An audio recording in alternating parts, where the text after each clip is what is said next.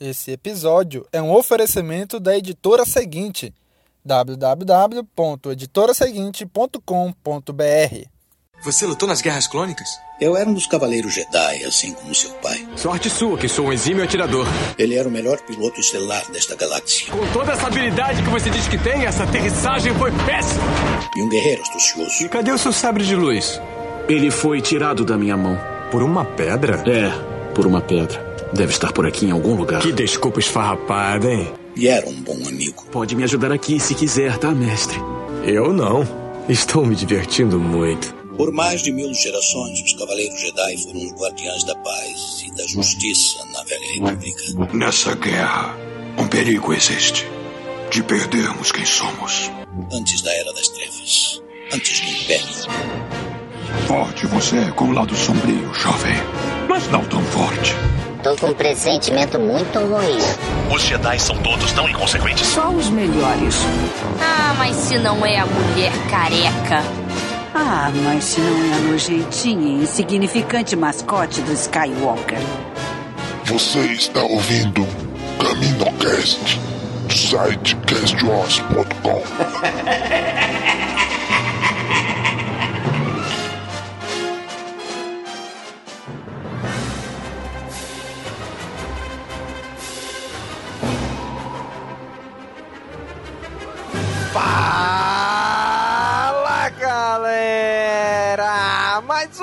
Caminocast começando! Aqui é Domingos e hoje tá aqui com a gente o Cícero. E aí, Cícero? E aí, galera, aqui é o Cícero e eu queria ser uma mosca no universo Star Wars. Caraca, que frase! What toda the vez. fuck? Explicarei, explicarei. Necessita de contexto, cara. Essa é mais do Com que nunca.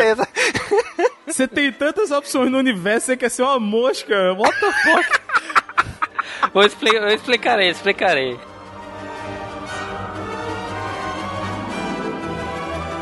E tá aqui com a gente também, lá do Leitor Cabuloso, lá do Cabuloso Cast, Lucien, o bibliotecário. E aí, Lucien? E aí, Domingos? Olá, ouvintes. E, cara, depois de ler esse livro, eu pensei, toda a comparação que fizeram entre o Palpatine e o Temer é muito injusta, cara. O Palpatine é muito mais legal. Caraca, velho. Olha aí, hein? Então, Lucien aí, nosso convidado especial. Já que vamos falar de livro, vamos chamar alguém que conhece do assunto, né? Que a gente só fala besteira, né? Vai, vamos chamar um cara que lê. Aí o cara chega e lê metade. Muito bem, gente. Hoje vamos falar sobre o livro Estrelas Perdidas. Mais um livro do selo Jornada para Star Wars, O Despertar da Força. Vamos falar sobre este livro agora.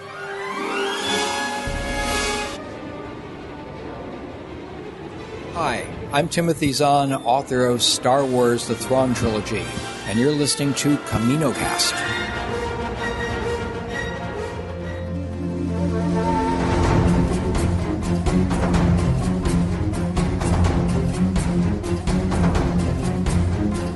Muito bem, cara. Então, explicando, explicando primeiro, né? Eu... Sim, Cícero, agora diga, que diabo é essa frase de abertura aí? Ah, não, cara, uma mosca porque a mosca tá ali no- sempre nos bastidores e tal, né? E esse livro é um livro de bastidores, né, cara? É os bastidores do, da trilogia clássica, né? Caraca, então tu tá dizendo que a Siena e o TN são moscas, é isso? Não, pô. É bom isso que eu entendi, pô. Que não. nova raça. Que a mosca tá ali no- nos bastidores, entendeu? Eu queria ser uma mosca ali pra estar acompanhando e tal. É, co- é- é como eu me sentia assim lendo o livro, entendeu? Bom, se eu quisesse, tivesse a mesma ideia que tu, eu ia querer ser um tripulante da nave, não uma mosca. Dava, dava pra acompanhar de boa do mesmo jeito. Pô, não, o tripulante eu, eu tinha caído com a nave lá, cara. Aí não dá, não. Não, é, ele poderia pelo menos é, desejar ser um daqueles robozinhos, sabe, que saem andando, aqueles pequenininhos assim. Pronto, aí ele seria um Aham. bom, um bom, como é, um bom comparativo pro universo Star Wars, entendeu? Ah, porra, a mosca é foda. A mosca, A mosca no espaço. Vai saber, cara, quem sabe, né? Sei lá.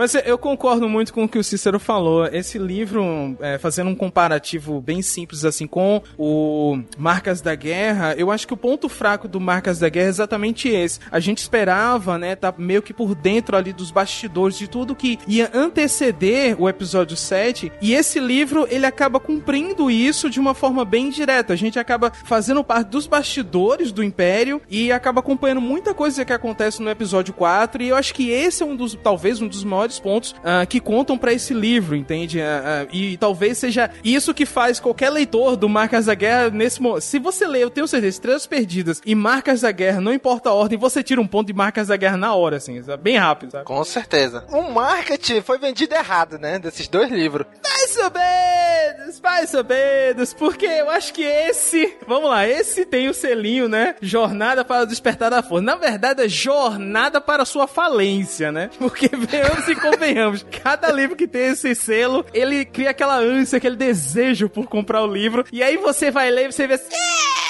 é, é bem o despertar da força, né? Sim, pois é, mas pelo menos esse aqui mostra um pouquinho mais do que o Marcas da Guerra. Porque o Marcas É. da Guerra, do, do jeito que eles venderam o livro, pra mim era assim, acabou o livro, começou o filme. E não é, nada a ver. É, mas isso é, tá mais pra aquele ganchinho ali que tu pendura aquele pano de prata e tal, né? Aquele gancho, não é aquele gancho, pra, né? Tal. É um ganchinho mais, né? De leve. Excelente né, cara? analogia.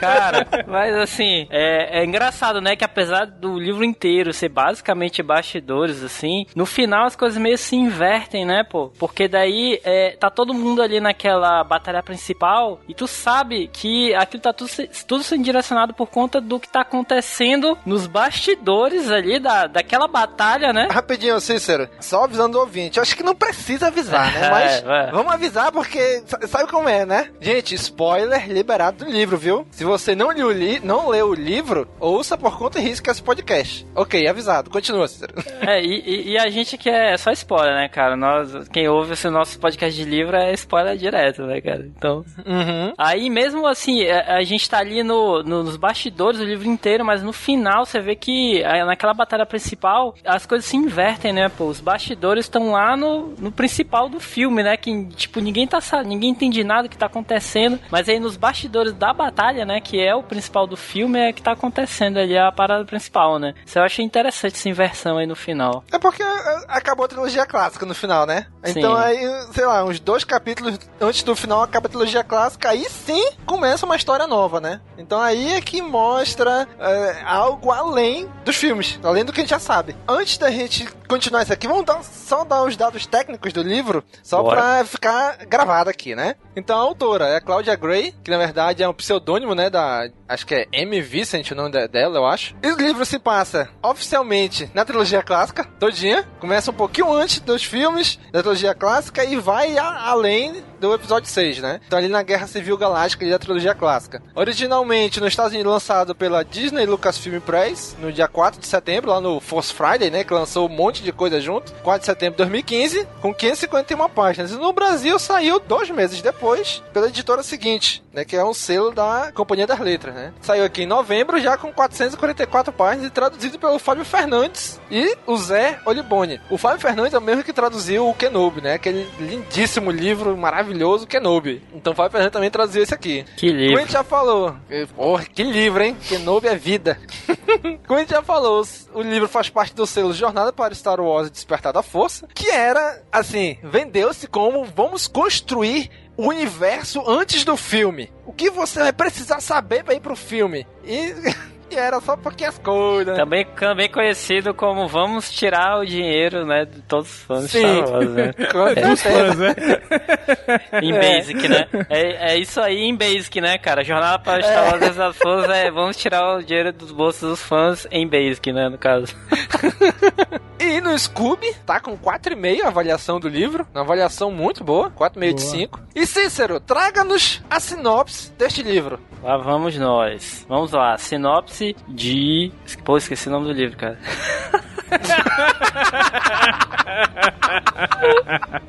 Percy Jackson, pô, você tava falando de Percy Jackson, vai. Tá, a sinopse aqui de Estrelas Perdidas. É, Sienna Ree e Tani Kyrell se conheceram na infância e cresceram com o mesmo sonho, pilotar as naves do Império. Durante a adolescência, sua amizade aos poucos se transforma em algo mais. Porém, diferenças políticas afastam seus caminhos. Dani se junta à Aliança Rebelde e Siena permanece leal ao Imperador. Agora em lados opostos da guerra, será que eles vão conseguir ficar juntos? Isso mesmo, escritor Shakespeare. É Romeu e Julieta, né, cara? Romeu e Julieta aí, bombando, né? É.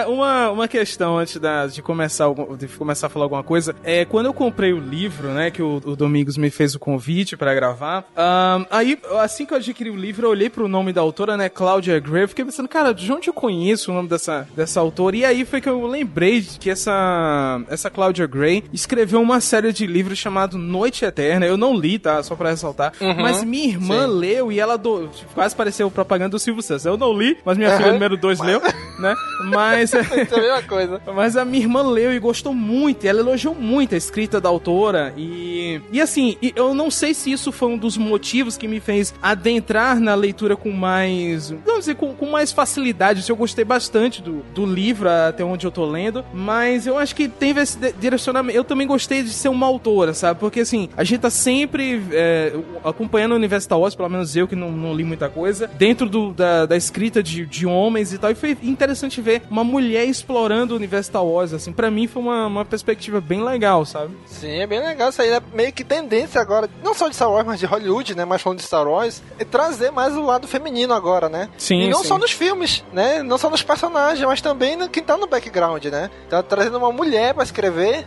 E, cara, eu vou te falar, me agradou muito a escrita dela. Muito mesmo. Principalmente que depois dele eu, eu fui ler Tarkin. Cara, Tarkin é uma linguagem, tá, norma culta, assim. Eu não sei se foi o do tradutor que fez isso, ou se no original já é assim. Mas, cara, tinha horas que eu dava vontade de eu ler Tarkin com um dicionário do lado. Cara, ah, porque a palavra. Ele fala uma palavra lá que eu. Caraca, que diabo que significa isso, bicho? Eu, não sei, eu não sei se foi o tradutor ou se o cara lá, o original, também é assim. Mas esse aqui é muito tranquilo. É muito tranquilo Muito, mesmo muito. de tu ler. Até mesmo porque ele é classificado como um Adult, né? Ele é um IA. Então, a- a- basicamente, o livro Young Ele tem aquela... É uma leitura muito mais rápida, geralmente calcada em diálogos, as descrições são sempre muito objetivas. Apesar que eu achei que a Claudia Gray, em alguns momentos, ela... ela porque assim, quando você descreve alguma coisa num livro, você tem que ter um propósito pra descrever aquilo, sabe? E eu não sei porque em alguns momentos ela descrevia umas coisas e eu viajava, cara. Quando eu vi, eu tava fazendo a lista da feira, sabe? Do dia seguinte e tinha esquecido a descrição do livro e tal. Não sei porquê. Eu, eu acho que nas, nas descrições ela sempre se perdia um pouco, assim, ou tor- fazia a coisa se tornar meio maçante. Mas eu concordo muito com o Domingos, assim. é, Por exemplo, Marcas da Guerra é um livro de ação, né? Então é um livro Sim. muito objetivo, muito direto. O cara não, Ele não perde tempo, ele não cria metáforas. Mas ela não, ela mergulha um pouco no- no- nos personagens. Por exemplo, nós temos um- uma visão que até então, pelo menos eu, claro, não, não, te- não tive, de, cara, como duas pessoas adentram o Império. Tipo, por que querem, sabe? Por que motivos Uhum. levam uma pessoa a ser partidária do Império? A gente tem toda aquela Cara. visão já dos episódios 1, 2 e 3, mas o que que faz? E eu achei que os motivos que ela construiu pros dois personagens são extremamente palpáveis. Eu acreditei. Eu, eu me alistaria no Império pelos motivos deles, sabe? Eu achei, achei muito foda isso. Cara, isso é bem, é bem curioso, né? Que é a questão da perspectiva, né? A, a gente sabe que o Império é escroto, né? E tal, porque a gente já, a- já viu os filmes, né? Da, do- daquele ponto de vista onisciente, né? Que a gente tá, já é, é, sabe o que acontece e tal, sabe como o Império é. Mas assim, cara, se você se coloca no lugar deles, como tu falou, né? Você vê, é, é uma ordem, né? Ali, que aparentemente tá trazendo é, é, paz pra toda a galáxia. Você vê que tem pontos até que eles chamam os Jedi de terroristas, né, pô? Que é aquela Uhum. informação falsa que é espalhada e tal. Então, tipo, eles, daquela perspectiva deles ali, cara, é, eles estão indo pro, pro lado ok, né? Pro lado certo, né, pô? E aí só depois, né? Ah. Depois que a gente vê que o, o, o Tani, ou Tane, Karel, né? Que ele vê mais ali, mais ali internamente o que tá acontecendo, que ele, que ele se toca, né? E já a cena, já, a gente já sabe, já demora um pouco mais, né? Pois é, cara, porque assim, a gente, como a gente espectador dos filmes, A gente sabe o que acontece dos dois lados do, da batalha, né? Agora se bota como um habitante daquele universo, um cara comum. Cara, tu não vai saber as maquinações do Palpatine, tu nunca vai saber que o Palpatine era um Lord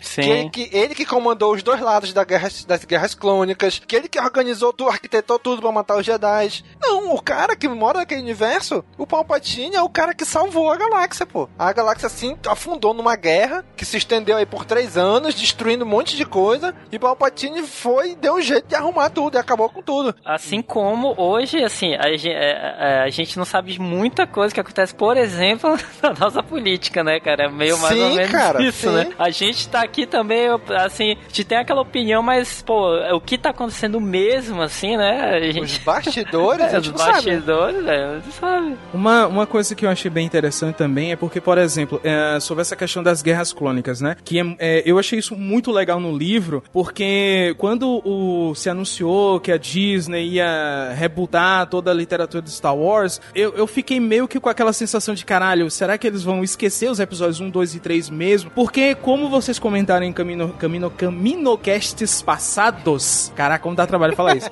é, os episódios 1, 2 e 3 foram episódios iniciais para uma geração, sabe, que muita gente vangloria os episódios 4, 5 e 6, eu entendo. Mas eu, por exemplo, sou da geração que eu realmente me apaixonei por Star Wars nos episódios 1, 2 e 3. Então, por exemplo, aquela coleção que tá saindo da Planeta de Agostini, eu li o volume 26 deles, e o volume 26 é sobre as guerras clônicas. E você e nesse volume, cara, é que você vê como as guerras clônicas foram realmente destrutivas, sabe? Porque se você acompanha a transição do episódio 2 pro episódio 3, você não tem uma visão real de como as guerras clônicas foram ruins. Mas o- esse, esse volume em si, esses quadrinhos em si, eles me deram uma visão bem interessante de como as guerras clônicas foram realmente é, terríveis para todos os lados. Tipo, pra toda a galáxia foi muito ruim. Então você tem, por exemplo, um cara que chega e bota um fim nessa guerra, e encerra essa guerra que foi tão ruim, que trouxe tantas perdas. Esse cara é um herói, sabe? É, é, é mais ou menos, sem, sem trazer polêmicas indesejadas para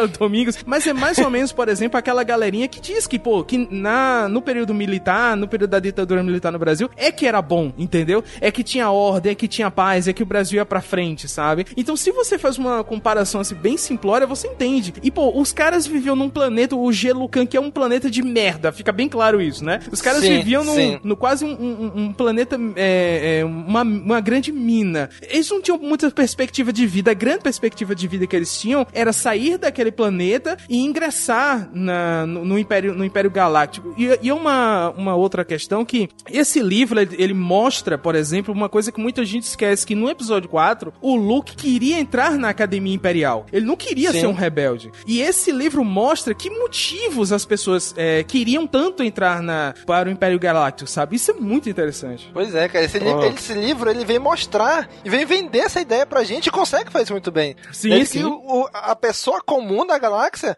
o Império é o governo. É? né? Então, É. não- então ele quer entrar pro governo. Ele quer entrar ali de servir, entre aspas, a pátria, né? Como o- o- um cadete imperial e tal. Que até no livro ele, é muito legal isso que ele descreve os vários passos que levam, como é que faz pra ingressar, quanto tempo tu fica lá dentro, quanto tempo depois tu vai ficar é, na ativa, né? Que é cinco anos na ativa e depois tu já pode se desligar do império e fazer o que quiser da vida. Então, é assim, é uma carreira, a carreira militar é pequena, né? Um cara comum, se quiser adentrar. E eles adentram porque eles estão num planeta que é isolado de tudo. Agora que o império chegou lá, que o livro já começa o império chegando lá, né? E é legal porque quem meio que dá o incentivo pra eles seguirem adiante nessa ideia de serem pilotos é o Tarkin, né? Que tava visitando aquele planeta. E, é- e depois, quando tu vai ler o livro do Tarkin, tu vê que a história dele é mais ou menos daquele jeito. Ele veio de um planeta isolado, que a galera, ninguém dava nada pra aquele planeta. Ele teve que lutar pra conseguir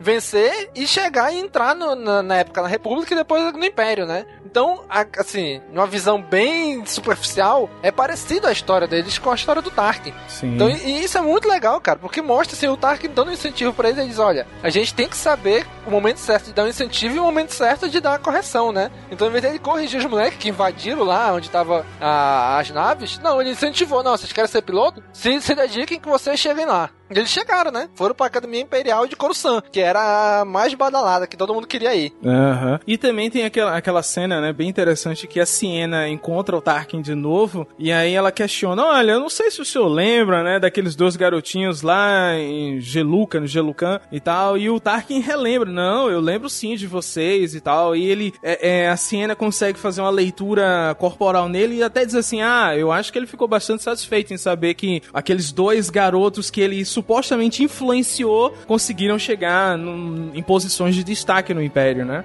Pois é, isso, isso é E- bem legal, né? De ver essas paradas. E falando em mina, né? Pô, tem muita mina no livro, né, cara?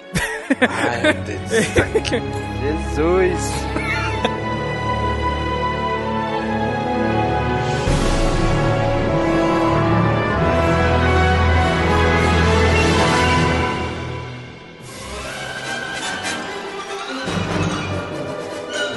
Fala galera, tudo beleza? Eu vim aqui rapidinho no intervalo desse episódio só pedir pra você, você mesmo, comprar os produtos da Amazon pelo nosso link que está no rodapé do nosso site. Corre lá e ajuda a gente. Valeu!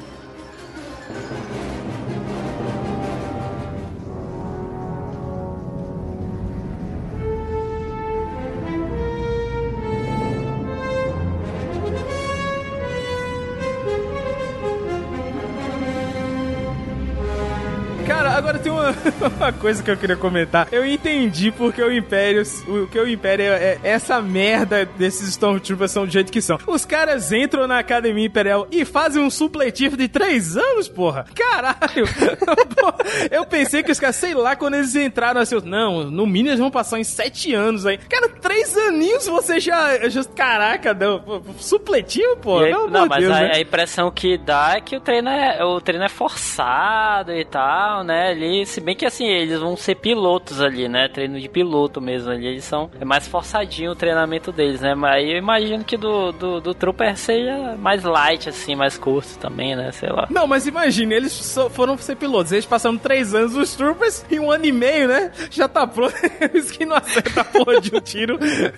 Pois é, cara. Uma, outra- uma outra coisa que chama muita atenção nesse livro é o que a gente já comentou antes, né? Que é a questão que ele, ele passeia pela trilogia clássica inteira, pelos três filmes. Ah, cara, eu achei isso muito foda, muito foda. Cara, é muito legal, cara. Tu vê, eles estão ali quando vão abordar a Leia, eles estão ali quando a Estrela da Morte explode, eles estão na Batalha de Hoth, eles estão na Batalha de Endor. E, cara, isso foi tão legal que quando eu terminei de ler esse livro, eu falei, cara, eu tenho que reassistir a trilogia clássica. Me deu muita vontade de reassistir o filme e procurar eles ali. Eu sei que eles não estão ali, mas sabe, a, a autora conseguiu descrever tão bem, encaixar tão bem eles na história que eu falei, cara, se eu reassistir, eu vou enxergar eles lá, no filme, nos filmes. Eu não sei a impressão que vocês tiveram do começo do livro, mas assim, eu achei o começo do livro meio moroso, sabe? A leitura Cara, meio também, devagar. também, cara. É, aí você fica naquela, porra, o que, que diabos vai acontecer, né? Cadê o. Onde tá?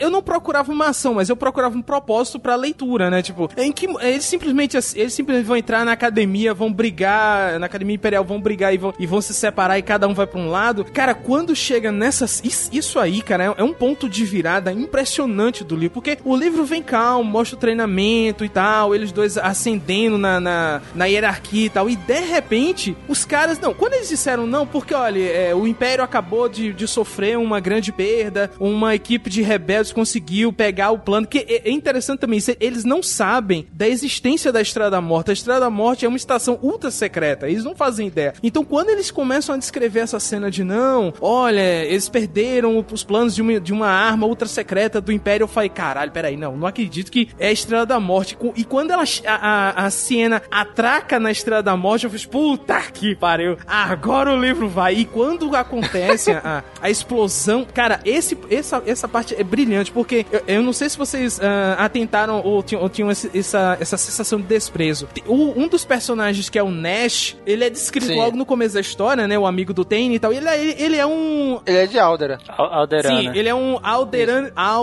alderaniano. E aí você Isso. despreza, né? Tipo, ah, ele é um alderaniano. Foda-se, né? Aham. Caguei litros por esse personagem. Aí você vai lendo, lendo, lendo, e de repente, pá, Alderan explode. Você, puta que pariu, Nash, Na velho. cara cara dele. Na Caraca, cara dele. eu fiquei naquela de fudeu. Caraca, eu senti a dor do cara, velho.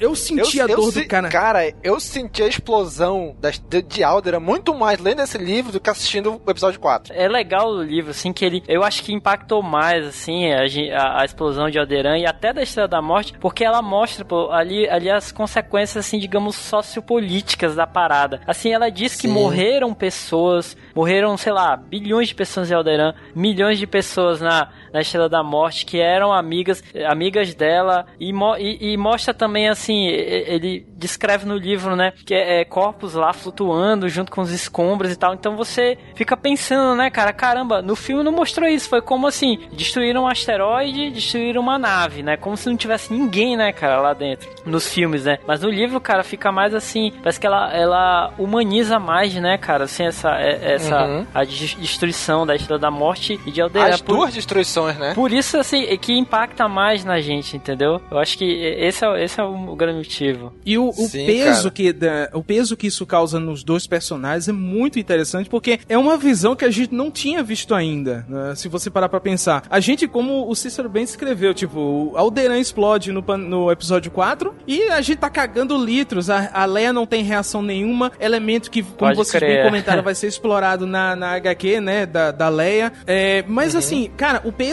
que tem pros dois personagens, tanto é que a Siena ah, vai recorrer à amiga dela lá, a Ru, a Jude, e vai perguntar Isso. pra ela, olha, o que, que você acha disso? E quando a Jude começa a justificar e dizer, olha, você tem que pensar o seguinte, que tudo isso é culpa dos rebeldes. Se os rebeldes não tivessem feito nada, e cara, é um discurso tão bem construído que eu fiz assim, cara, concordo, velho, realmente esses rebeldes, tudo errado. tudo errado, tá tudo errado nessa porra, entendeu? Pois é, cara, ele construiu um discurso assim, sabe, que convence, né? Que, que, Exato. tu compra a ideia. Não, porra, é isso mesmo. né? Você E é sabe que legal tá errado, mas você Sim. concorda, entendeu? É tipo os nazistas, né? Porra, é um discurso tão nazista, mas os caras compraram a ideia na época. Beleza, vamos seguir esse Hitler aí. É, é, E, é, cara, e assim, e é nesse ponto, porque descreve nessa hora que o Dane tá. Ele tava como piloto de um TIE Fighter lá. Então ele tava limpando a nave dele quando chegou a ordem pelos altos falantes lá, olha, se reúna no hangar e tal. Aí quando eles se reúnem, eles abrem a porta do hangar e aparece Alderan e ela é explodida. E isso causou uma parada tão grande no Dane que isso levou ele a sair. Isso que levou ele a sair da, do Império, né? É, mas ele já tava encucado, né, cara? Lembra que na academia ele já tava. Sim, né? desde a, da, do desentendimento que teve entre ele e a Siena lá na academia, que foi o próprio Império que armou, cara, pra não ter é, ligações de amizade, de amizade e tal. Então ele já não gostava daquilo. E esse aí foi a última gota, né, cara? Ele falou, não, agora não dá mais. E é engraçado que ele tem uma conversa com a Siena, e eles falam a mesma coisa, só que ele entende de um jeito e ela entende de outro, né? Ele entende, pô, ela falou pra me desistir, pra gente desertar, que ela vai sair junto comigo e tal. Aí do outro lado ela, pô, ele foi muito legal, que ele entendeu que a gente tem que continuar pra mudar as coisas e tal. Cara, eu achei isso tão fantástico, essa construção, que realmente a conversa dos dois dava a entender, era ambígua, dava pra entender as duas coisas que eles entenderam. É porque eles não Exato, podiam é. falar, né, para não ser para não ser interceptado. Se fosse interceptado, Aham. né, poderiam poderiam pegar ali, né, o que eles estivessem falando, né? É, e aí quando tem deserta, vai embora, aí a Siena vai atrás dele, né? A Amanda do Império, ela vai atrás dele, se encontra os dois, ela fica pé da vida com ele lá em Gelucan, que ele voltou pra lá. E aí eles falaram, bom, ela falou assim, olha, eu tenho que ir embora amanhã de manhã. Essa noite eu posso ficar aqui contigo. E é quando eles, depois de toda a vida deles, até aquele momento, eles realmente se entregam um pro outro, né? Aí toca Kenny, aí toca Kenny G, né?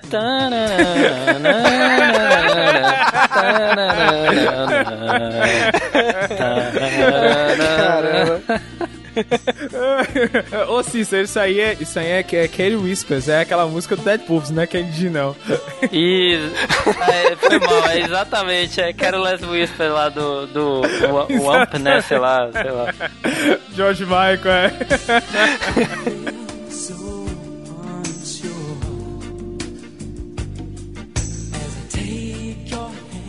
E é legal porque esse livro, assim, apesar de ser teoricamente para adolescentes, assim, já para uma jovem iniciando a, a fase adulta, ele traz muito tema bem forte, bem adulto, assim, bem, como dizer assim, bem críticas sociais, né? Pra pensar a questão do poder, do preconceito e também a questão do romance dos dois. Que muita gente, antes de ler o livro, fala assim: ah, eu acho que não vou ler esse livro não, porque é Crepúsculo no universo de Star Wars. Ah, não. Eu falo, gente, Deus, não né? é, bicho. Não, Não, não é, é. cara. Lê. Calma, lê. eu, eu vou te falar o seguinte, pera, eu vou falar o seguinte. É, no início é. É, tu, tu lê assim, cara, isso aqui é Crepúsculo, Universo Star Wars, é impossível, por que fizeram isso e tal. Tu fica meio cético no início, assim, com certeza. Mas eu vou te falar, cara, esse livro, ele é muito bom, assim, minha opinião, ele é muito bom porque ele é um fanservice gigante, né? Isso aí acho que todo mundo concorda, né, Sim, né, cara? É um fanservice com gigante. certeza. Mas assim, sem o filme, sem o fanservice, cara, esse livro não, não ia ser legal. Não ia ser, pô. Assim, eu acho que o livro é, é muito bom por, por, por causa do. É, que ele tá ali no meio dos filmes, entendeu? Ele, se, ele usa dos filmes ali, do, do que, pô, de, de todo o lore de Star Wars e tal, das, do, do, do filme em si, fica nos bastidores ali. Isso aí que, de, que, deixa, o- que deixa o livro foda, entendeu? Cara, a parte que aparece o Ed Antilles, cara, assim, bicho, é, foi sensacional. Ali que começou, entendeu? Pra mim, é ali que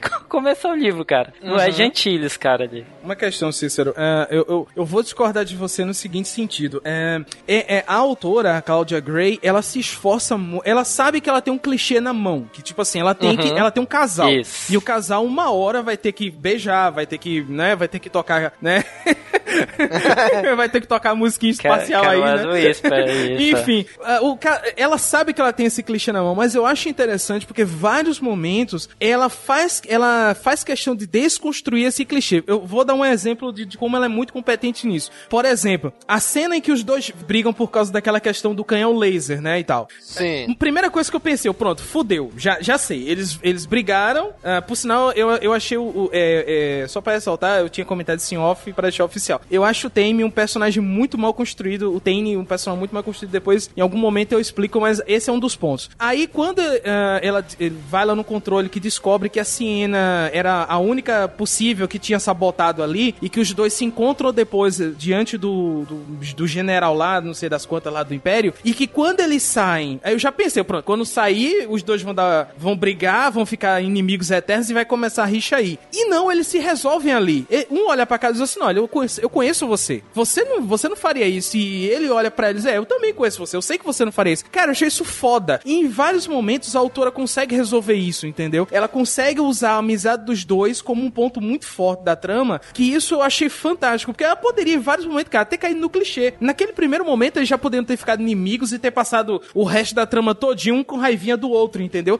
Que, que isso é a, a- a raiva que eu tenho em, em vários filmes que você nota que simplesmente se um chegasse na casa e dissesse assim, porra, eu, eu sou seu amigo, eu sei que você não faria isso comigo, sabe? E, porra, não, o personagem fica com raivinha do nada. Isso, é, isso eu achei muito bom, assim, achei Parada, que... é, é auto- aquela parada meio novela, né? Aquela coisa meio novela, isso, aí fica aquele previsível, novelão, né? aquela sanfona, sabe? Os, os personagens se encontram, se separam, se encontram, se separam. Não, cara, eles, eles, eles se. É, como é que se diz? Eles se confiam, eles, eles sabem que eles são amigos. Tanto é, por exemplo, que a Siena vai atrás do, do Tane lá em, em, em, em Gelucan exatamente porque ela acredita na amizade dele. Ela sabe que ele não, não- ele não, não desertou porque ele quis. E como o Domingos bem falou, foi uma, uma interpretação equivocada da linguagem aí dos dois, entende? E ela vai atrás. Ela poderia dizer, caralho, fudeu, ele, ele me abandonou, ele arrumou outra, né? Rapariga é você, enfim. E por aí vai, sabe?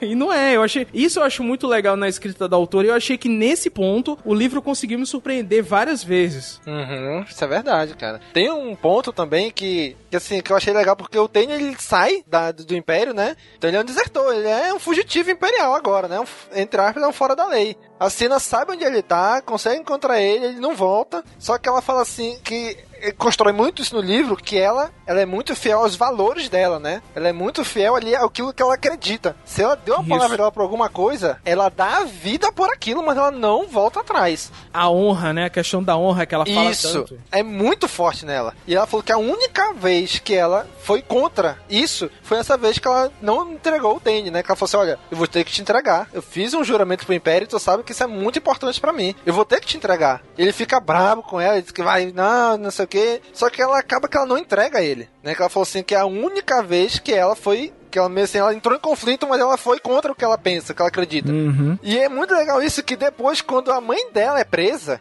que tem toda aquela parada de ir lá, colocar a bandeira, aquela parada bem medieval mesmo, né? E ninguém vai lá com ela, o Tane vai lá com ela. Quando ele já era da Aliança Rebelde. E, cara, isso é muito legal, cara. Esse momento dele, deles se reencontrando ali, a Siena se deparando com o quão podre é o Império, né? Que ela falou assim, ela voltou, se ela falasse pro superior dela que o Império tava errado, ela tava assinando sentença de morte ali. E então ela teve que dizer, não, a minha mãe fez coisa errada e, e, e aconteceu o que tinha que acontecer mesmo, né? Então o oficial meio que ficou alegre, assim, ficou contente, assim, aquele sorrisinho sarcástico, né? É, então ela tá virando realmente uma imperial, né? Isso é muito legal, cara. De ver como é construído essa parte da honra dela. Sim. Isso é muito importante para ela. E aproveitando, assim, aí voltando para aquele ponto que eu tinha comentado, vocês não acham que o Tame, ele é, ele é um personagem meio mal construído? Porque, por exemplo, aquela cena, aquele piti que ele dá na dizendo, questionando no caso que é, possivelmente foi o próprio Império que armou aquilo, que armou aquela questão da sabotagem do canhão dele para que os dois tornassem inimigos. Tipo, eu achei meio do nada, sabe? Os dois estavam indo o sonho deles era entrar na, na, na Academia Imperial, conseguiram. É, ela se formou, ele se formou, ele se, ele se tornou piloto, ela se tornou almirante, babá. E aí você. E do nada ele. Não, o Império não é assim que você pensa. Porra, calma, do nada. Tipo, sabe? É revoltados online? Que porra é essa, entende? Uhum. Sabe? Eu não sei, eu não sei. Aí, e tudo que o Tame faz depois, por exemplo, na cena posterior, logo lá na frente, quando eles se separam, ele, ele né, eles, eles se beijam e cada um vai pra uma missão, e de repente ele, não, eu tô pensando pensando em desertar, é, desertar do, do Império. Cara, do nada assim também. Eu sei que ele viu a questão da destruição de Alderan, mas porra, eu não sei, cara. Eu achei o Tem muito mal construído, cara. Muito mal construído. Eu acho ele, ele é muito repentino, assim, sabe? Enquanto a Siena, ela é muito, muito calcada, assim, ela é muito humana, você sabe o porquê dela tá fazendo as coisas. O, tudo bem que o Tame, o Tame tem aquela questão da trau, do trauma do pai, mas não isso. Me, isso, pra mim isso não me convenceu. Isso não é motivo para ele ser é, revoltadinho, entrar no, no Anonymous e tentar derrubar os, o Facebook, sabe? Não, não sei, não sei. Cara, mas assim, eu, eu achei, eu achei em vários, em vários momentos, assim, a, essa honra, assim, tudo bem que a cena de Gelucan lá tem uma cultura diferente, a cultura da honra e tal, mas muitas vezes eu, eu achei, eu achei, sabe, meio demais, cara, assim, eu achei que ficou meio, até meio extrapolado, assim, sabe, essa, essa coisa da honra dela, ela, ela procurar desculpas, cara, assim, para tudo que o Império fazia, ela é, vê que aquela destruição de Alderan, ela ficou pensando, não, eles fizeram isso, é, é, foi assim para evitar mais mortes, para finalizar ali a guerra e tal. Aí mal sabe ela que no filme a gente vê que foi uma, uma decisão repentina, impulsiva, né? Do meio que como assim, ah, faz ali e tal, destrói ali Alderan, né? Foi uma coisa meio assim, só tipo assim, para incomodar ali a Leia naquele momento, né? Então eu achei essa, essa busca da, de desculpas assim, de estar tá sempre ele é, arrumando desculpas pro que o Império tá fazendo, achei, achei meio demais, assim, em certos momentos. Sobre o Tani, cara, assim, é, tem uma parte que ele vai pra um planeta que eu acho que ele, ele fica até dando rasante, né, com, com caçatar. Sim, cara, essa parte é muito interessante, cara. Pra assustar a galera. E aí ele vê a escravidão lá do, do pessoal, aquilo ali meio que choca ele, né? Aquilo eu acho que foi o, o, o meio que o, o, motivador dele, dele começar a pensar ali em, em vazar do Império, né? Assim, eu, eu concordo uhum. contigo que, que na, lá no, no na, na, academia ele deu exagerado, assim, mas essa parte dele virar rebelde, eu acho que eu, eu acho que essa, Isso, é, pronto. essa parte da escravidão acho que deu, motivou,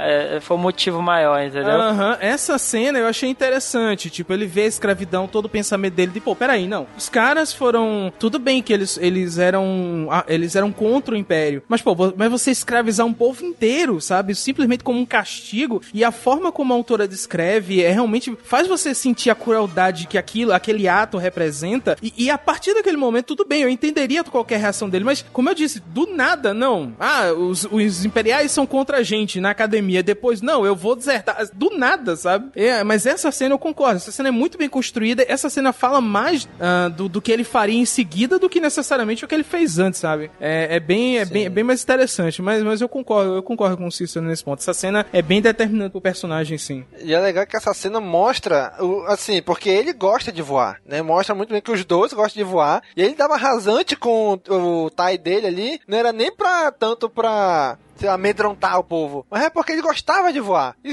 como ele falava, olha, dá uns rasantes aqui, ele dava, né? Então ele achava até aquilo legal. Só que quando ele percebe o porquê daquilo, porque os TIE Fighters, a gente sabe que quando ele vem, o filme deixa isso bem claro, né? Aquele barulho ensurdecedor que ele vem, é como se fosse barulho de um, de um monstro, de uma fera vindo, né? Aquele... Ah! Então aquilo deixa o povo com medo, sabe? É uma forma de reprimir o povo. E quando ele percebe que ele tava fazendo parte daquilo, ele se sente meio que, com, sei lá, como se estivesse sujo. Não, eu não quero fazer parte dessa parada aqui, né? Então, essa parte, que, quando mostra isso aí, realmente, eu acho que ele compra mais a ideia de desertar aí do que mais a explosão do Estrela da Morte. É tudo consequência, né? Mas principalmente essa parte aí, né? Sim, sim. E, cara, aquela, aquela parte que fala, assim, da família dele, que era muito reprimido pelo pai, pelo irmão mais velho. E, cara, e quando ele chega no Império com o irmão mais velho, não, eu sou o cara, que eu sou o tenente, eu sou não sei o quê. E quando ele chega lá, ele vê que, na verdade, o irmão dele é um assistente de escritório qualquer. É o office boy te... do Império, ele. É, é. Porque, porque não teve a competência de conseguir algo melhor, né? Então ele, ah, então é, é o, era o bam bam bam pra família, na verdade é uma orelha aqui, né? É o faxineiro da Estrela da Morte. É um con contínuo, né, cara? pois é.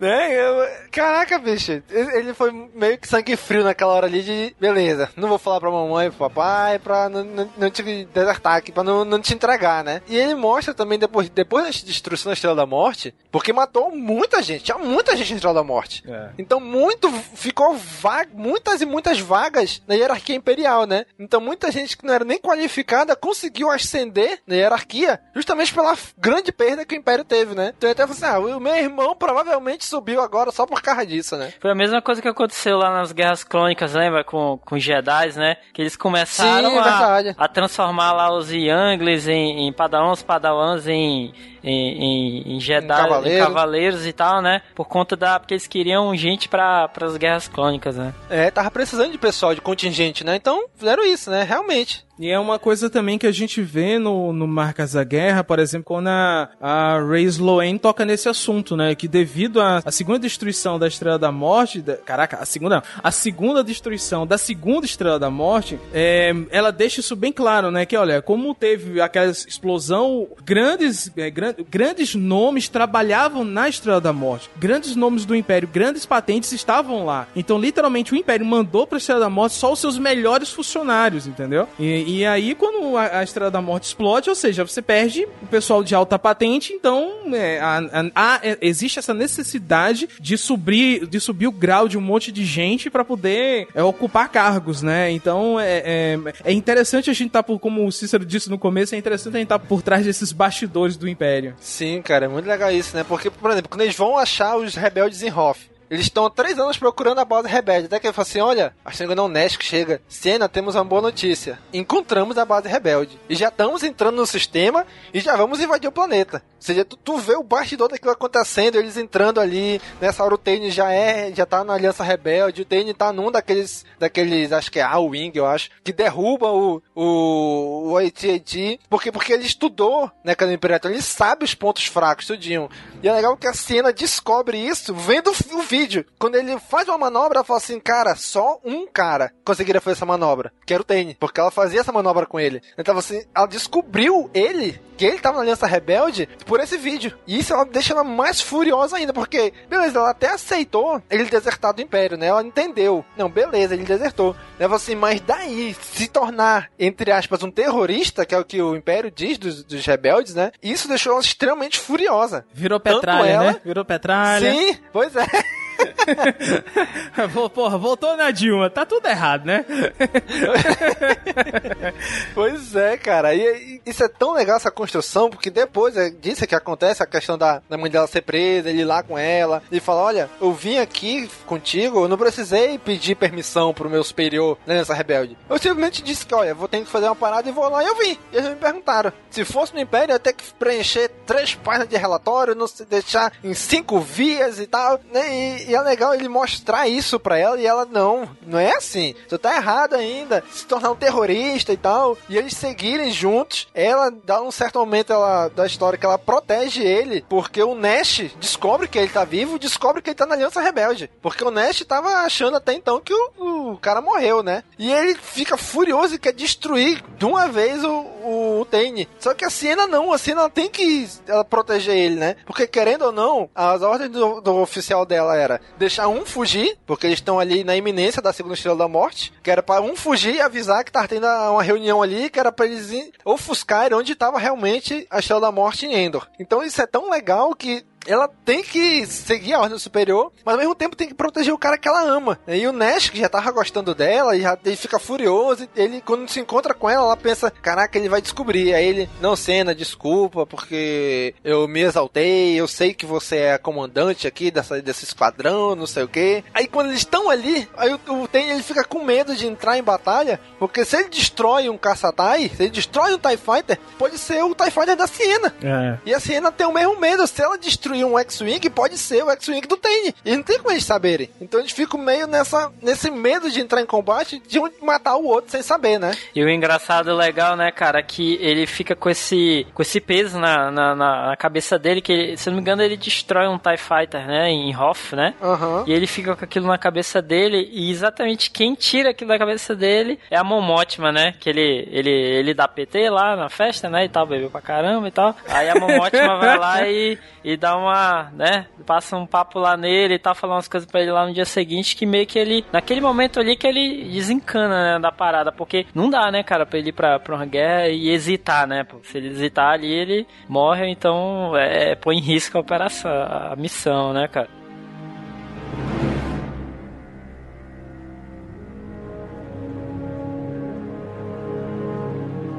Senhor, se você for comprar algum produto de Star Wars, compre pelo nosso link. Rápido que os Jedi estão chegando.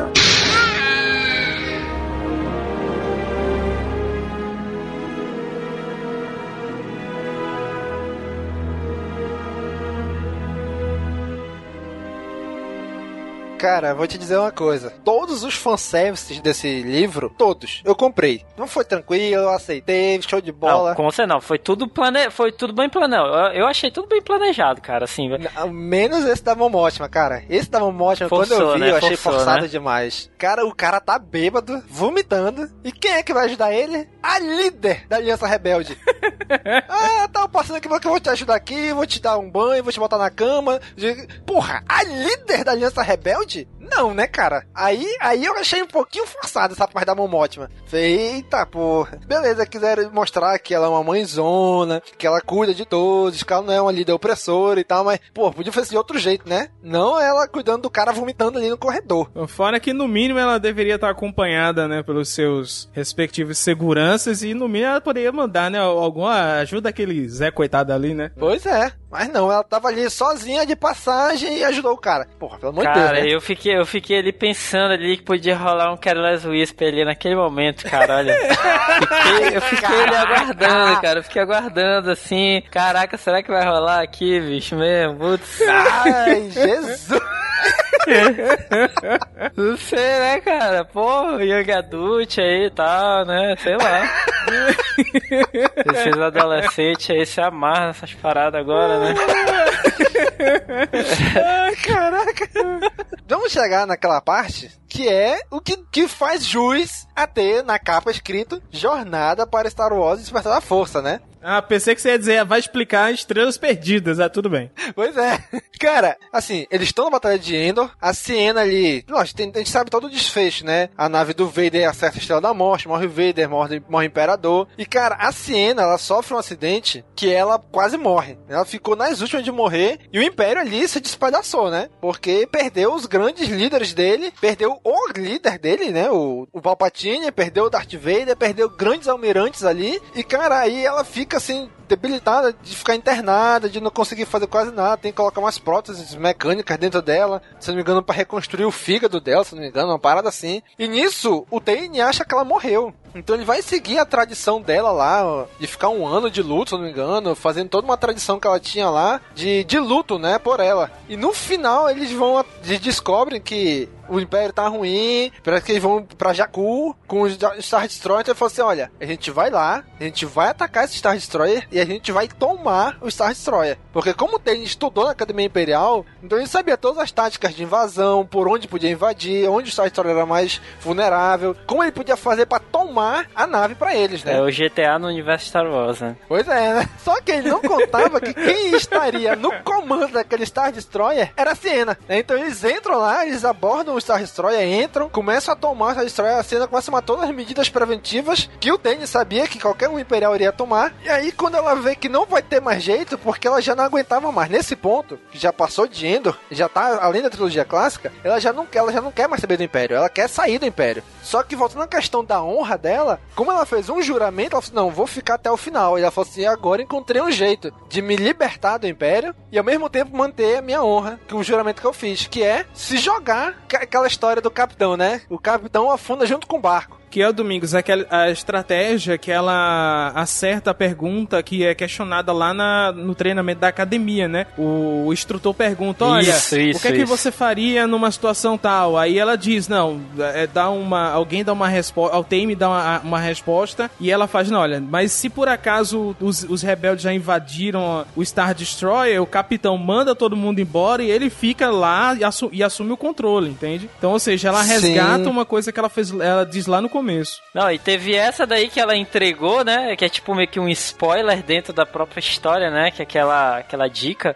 Isso aí mais a capa do livro, né? Que depois tu olha pra capa do livro tu vê, né? Puta merda, né? A nave caindo na porra do, do planeta, né, cara? Aí já era. Pois é, cara. E, e assim, e é legal ver isso, porque ela diz, olha, o capitão vai ter que se jogar junto com a nave. E é isso que ela fala, ela manda todo mundo sair da nave, evacua a nave e ela vai se jogar, vai chocar os Star Destroyers com o planeta. Que assim, os rebeldes não vão levar essa nave. Apesar de tudo, eu tenho que manter fiel ao Império. Então eu vou jogar essa nave no planeta e ninguém vai ficar com ela. Então quando ela dá ordem pelo alto-falante do Star Destroyer, os rebeldes já estão lá dentro, incluindo o Tane. Então na hora ele reconhece a voz dela. Então ele fala: Caraca, de todo mundo que poderia estar no comando da porcaria da Star Destroyer, tinha que ser logo ela. E ele achava que ela tava morta. E nessa hora que ele descobre que ela não tá, e descobre que ela não tá morta, mas a ponto de se matar. Então ele vai lá, tenta convencer ela, ele consegue entrar na, na ponte de comando, tenta convencer ela de sair, no final das contas não consegue, não consegue, eles brigam e ele pega e dá um soco em algum ponto lá que desmaia ela para tirar ela de lá. Então eles correm para um pódio de, algum pódio de escape lá e saem da nave. É. Só que eles já estavam dentro do planeta, já estavam já no último momento, mais um pouquinho eles não conseguiriam escapar, né? Então aquela nave que a gente vê lá no Despertar da Força, em Jakku, com a Rey passando ali, é a nave que a Siena comandava, né? Que me faltou o nome agora, que eu tinha até anotado em algum lugar. É o Devastador, Devastator. É o Devastator, né? É, de Devastator. No, original. De Devastator, é, eu, Deva... acho, eu, acho, mais legal, Devastator, cara. Mas é porque eu tô pois achando é, legal cara. essas coisas assim, falar, sabe, português em vez de, com, de inglês, uhum. cara, assim, eu acho legal. E, cara, é, é interessante porque o Dane, na cabeça dele, ele tá salvando a Siena. Né? Então ele cai lá, no pod, o pod que eles estão cai, enterra na areia lá de Jakku. Só que ele ativa o, o sinalizador dele pros rebeldes irem lá resgatar ele, né? Ele, pô, beleza. Quando ele chega lá, ele vê que a cena tá meio ruim, né? E fala: olha, leva primeiro ela, cuida dela. Só que quando os rebeldes tiram eles de dentro da nave e da areia, o que, que eles fazem? Algema e prende a Siena. Pulseirinha, né? E aí, Caraca, e é aí que ele se toca, porque, pô, ela é uma oficial do Império. Sim. Ela é uma criminosa de guerra. Então eles prendem ela e ela fica presa. E, cara, o Dane cai numa depressão tamanha que eles começam. Eles se culpam por ela estar tá, tá presa. Porque ele que foi lá salvar ela só pra ela ser presa. Né? Então o final do livro assim caminha para isso. De ela tá ali presa, indo lá visitar ela, ele totalmente, assim, quase que a ponto de de desespero, de depressão, porque ele se culpa. Né? E é muito legal tu perceber assim, porque na hora que eles vão resgatar eles, eu falei, porra, beleza, agora eles vão ficar juntos, né? Aí o Domingo já imaginou, né? Tocou Carrie Whispers no fundo. Ah, pode crer, pode crer, é. aí, aí, eu pensei assim, porra, agora finalmente, a final do livro, né? Eles vão ter, vão ter a vida deles agora que eles queriam, né? Num planeta isolado, distante, começar uma vida nova. Aí quando tiram ela, pá, prende ela, algema ela. Eu falei, cara, eu fiquei tão surpreso quanto tem, cara. Falei, caraca! Por que, cara? Aí eles explicam. Eu falei, caraca, faz todo sentido. Cara, eu achei muito legal esse, esse final, assim, esse desfecho, assim, que o pessoal chama é, agridoce, né, cara? Assim, que nem é aquele feliz para sempre, nem é todo mundo morreu, assim, né, cara? Aquela coisa meio termo, assim, uhum. eu achei muito justo, cara. Isso aí eu achei legal. Pois é, cara. E o livro termina mais ou menos assim, né? E no último arco, no último, onde cena do livro, é o Nash, que ele de alguma maneira sobreviveu a tudo isso daí. Ele tá escondido em algum ponto, de algum planeta aí oculto, que eles estão reerguendo o Império. E ele fala assim: olha, que na cabeça dele a cena morreu com a queda do, do Star Destroyer, né? Que ela se sacrificou uhum. pra destruir o Star Destroyer. Ele não sabe que ela sobreviveu. Então ele fala assim: então Siena, não se preocupe. Quando o Império ressurgir, nós vamos vingar você, né? E você vai ser vingada. E acaba o livro. E tu fica assim, puta que pariu, bicho. Aí o cara põe aquele Quem dedinho, é cara, dedinho mindinho na boca, assim, né? Que nem aquele Mr. Evil, amor, amor, né? No final e tal. Pois é, cara. É, eu- tanto o Marcas da Guerra quanto Estrelas Perdidas, no final, eles não terminam a história. Eles deixam aberto. Marcas da Guerra a gente sabe que vai ser uma trilogia. Os Estrelas Perdidas eu não sei. Eu fui procurar, eu não, eu não vi eles anunciarem nenhum ponto que vai em algum lugar que vai ter continuação esse livro. Então, teoricamente, a história desse moleque que tá ali, ela vai continuar em algum outro lugar. E aí começa a conjecturar, começa a viajar, né? Puta merda, o cara é o Snoke, então o cara é o moleque que tá lá, que vai ajudar a Sloane no Marcas da Guerra, o, o moleque que vai, vai, não sei. Cara, a gente começa a viajar nesse moleque que a gente não sabe o que, que acontece com esse bicho. Uma, uma questão é que foi dito, né, que a, a- foi liberado recentemente uma imagem, né, da Siena e foi dito que ela vai ser explorada, né, a personagem vai ser explorada em Uhum. jogos, ah, possivelmente nos quadrinhos também. Então é, é interessante você me dizer que o, o livro ele se fecha e ao mesmo tempo não se fecha porque ele conclui sua história, mas ele deixa os personagens em aberto para ser utilizados em outras, em outros romances, né, ou em outras mídias. né? Uhum. Isso é bem legal, cara, bem legal mesmo. É, é o que vocês comentaram naquele na- no CaminoCast do, do Marcas da Guerra, que é,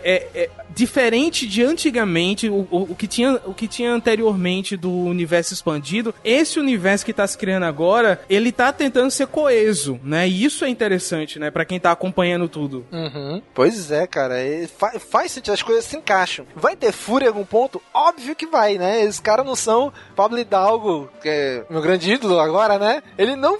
Ele a equipe dele não é onipresente, não vão tá. não vão conseguir fechar tudo. Uma coisinha ou outra às vezes passa de furo, né? Mas mesmo assim, a parada tá tão coesa que, cara, tu assim, cara, tá muito show de bola. Eles podem muito bem fazer um crossover aí com Marcas da Guerra, com ah, o segundo livro da trilogia, né? Que vai sair Uhum. agora por esses tempos agora. né? Então, cara, tem- fiquem abertos. Ele fecha o livro, mas fiquem abertos. Os personagens estão aí, estão na galáxia ainda. Pode acontecer muita coisa com eles ainda, né? Uma coisa que eu, eu não sei se vocês estão percebendo isso, ou, no caso, vocês que já leram mais livros de Star Wars do que eu, mas me soa a impressão que eles, que eles estão passeando mais pelos ambientes de Star Wars do que necessariamente ut- utilizando personagens, entendeu? Por exemplo, o fato da última batalha, vamos dizer, a, a, último, a última cena desse livro acontecer em Jakku é importante, sabe? Porque isso faz você fazer, caralho, aquele Star Destroyer que eu vi na puta que pariu, é puta, sabe? É, ou seja, é interessante porque, é, é, como o Domingos está dizendo, evita erros, sabe? Evita coisa como aconteceu agora no último X-Men, né? Que os personagens ficam mais novos e mais velhos, tipo, o personagem do filme posterior é mais velho do que o personagem do... Enfim, é uma maluquice cronológica. Então, Aham. é, é interessante eles estarem usando os cenários como ponto de referência pra contar a história do que ficar se apegando a personagens, entende? Uhum, entendi. É, realmente, olhando por esse lado, é melhor realmente eles se apegarem a fatos e eventos e não somente a personagens em si, né? Aham, é. Pô, muito massa, muito, muito foda, muito foda.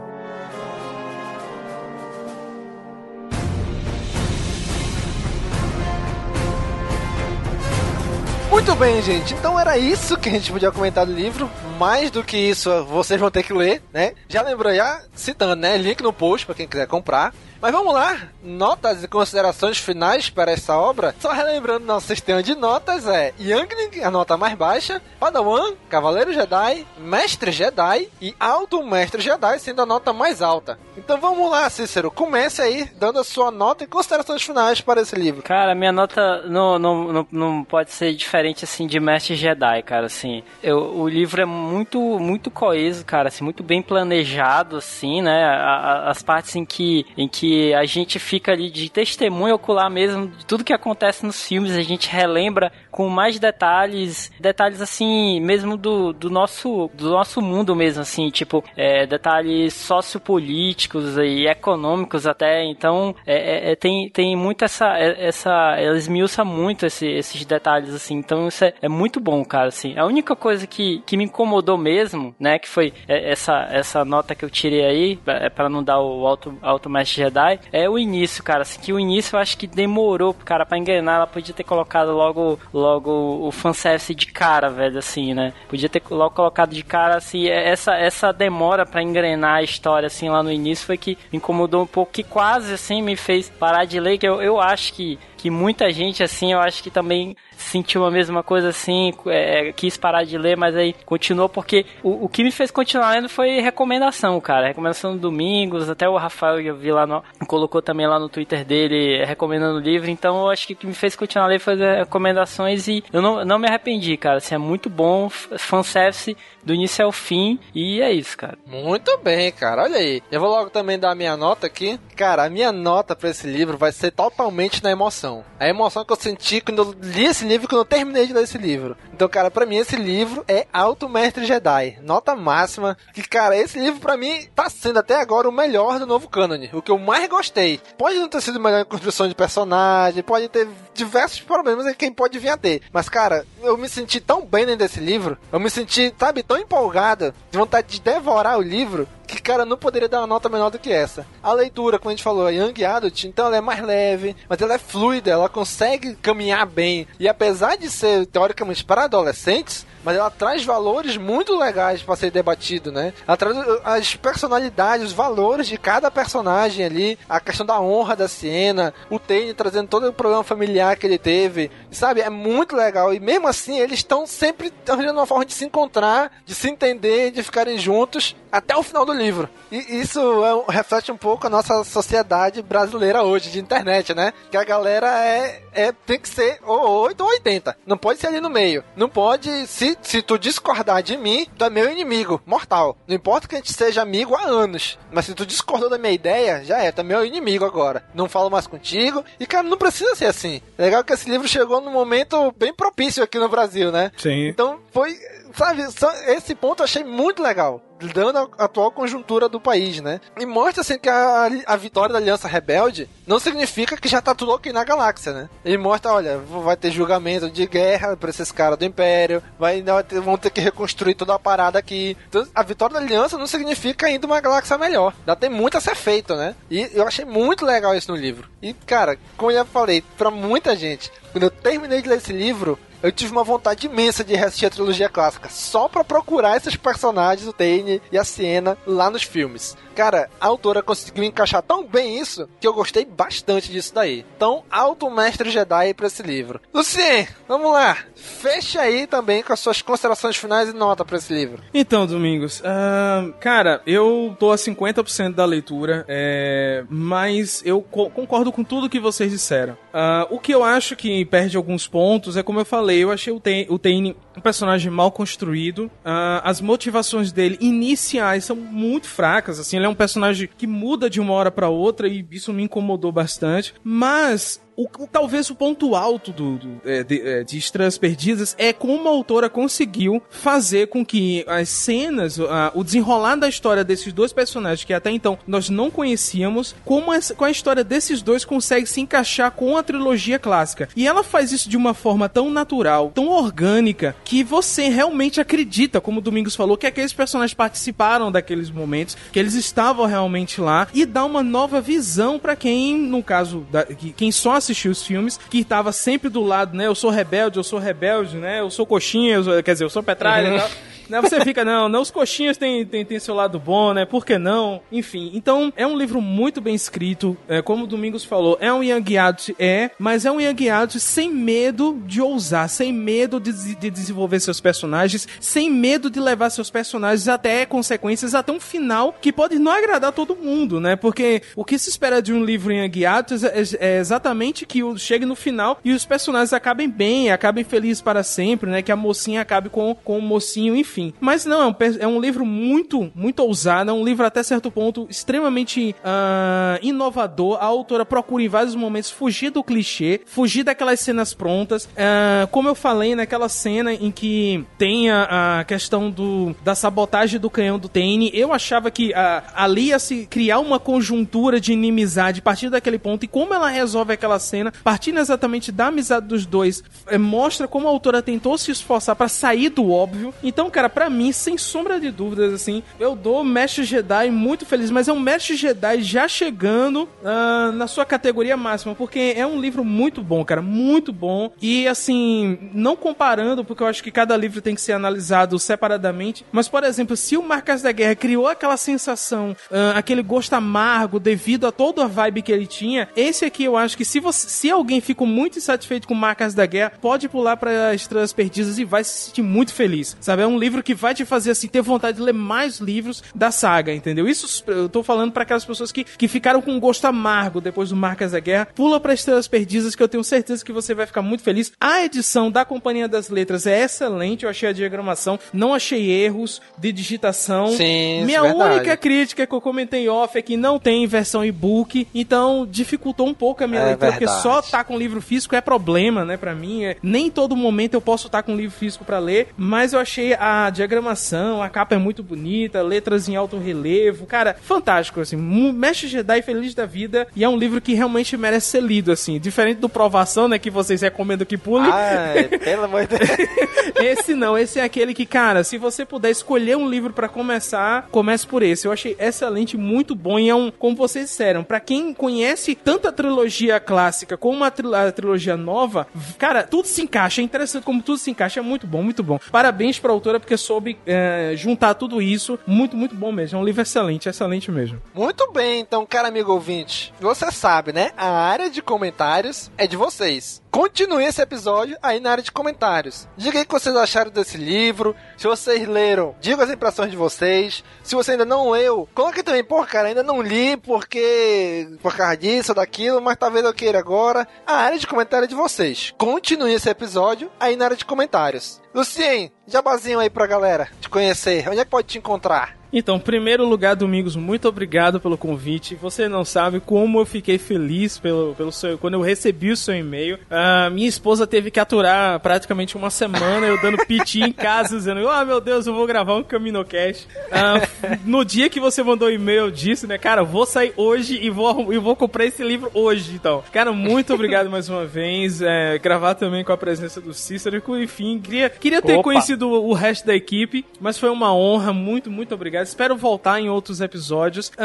Com pra quem não me certeza. conhece, eu sou administrador do Leitor Cabuloso, principal administrador. Sou host e um dos editores do Cabuloso Cast, que é um podcast de literatura. Então, se você procurar, né, seja no. Seja, digita lá no Google Cabuloso Cast ou Leitor Cabuloso, você vai achar. Como eu sempre recomendo, ouça os episódios do Cabuloso Cast dos últimos para os primeiros. Não ouça os primeiros, pelo amor de Deus. Sempre assim, né? É, é, exatamente. Já falamos de Marcas da Guerra também. Tem um episódio de Marcas da Guerra lá no Cabuloso Cast. E que até o Daniel Lameira, né, que é conhecido de vocês, gravou Isso. com a gente lá. Ah, mas tem vários, cara. Se você gosta de ler, tem livro a rodo que a gente já falou. Tem temas a rodo que a gente já gravou. Tem muito conteúdo. O Cabuloso Cast já tá com cento e tantos episódios. Quando esse episódio for pro ar, eu tenho certeza que a gente já deve estar na casa dos 170, 180 aí. Então, bem, fica o convite pros ouvintes do CaminoCast conhecerem também o Cabuloso Cast. E também, né, faço questão de agradecer, além de agradecer de novo, de parabenizar tanto o Domingos quanto toda a equipe, porque eu gosto pra caramba do CaminoCast. Foi talvez o, um, dos, um dos podcasts que eu fiquei mais feliz em descobrir, porque como eu sempre gostei de Star Wars, me viu aquela, caralho, de, tem tanto podcast nerd, vírgula, alguma coisa. Será que tem algum podcast específico de Star Wars? Então digitei na maluquice e eu me lembro até exatamente o episódio que eu comecei a ouvir vocês. Foi um episódio que vocês começaram a falar da, da saga The Clone Wars e eu tava acompanhando The Clone Wars na época. Eu disse, cara, não acredito. É muita coincidência e desde então eu sou ouvinte cativo de vocês. Muito obrigado pelo seu conteúdo, muito obrigado pelo convite. E, bem, é isso. Espero que os ouvintes se interessem lá pelo conteúdo do Leitor Cabuloso. Tô seguindo aqui já, cara. Tô seguindo. Deixou a gente até sem palavras agora, hein, Cícero? Pô, cara. Pode crer. Vamos tocar Car- Carrie Whispers agora? Aí, pronto, cara. Os três terminando fazendo coraçãozinho pra tela do Skype. Esse final é Careless Whisper total, cara. Pode tocar.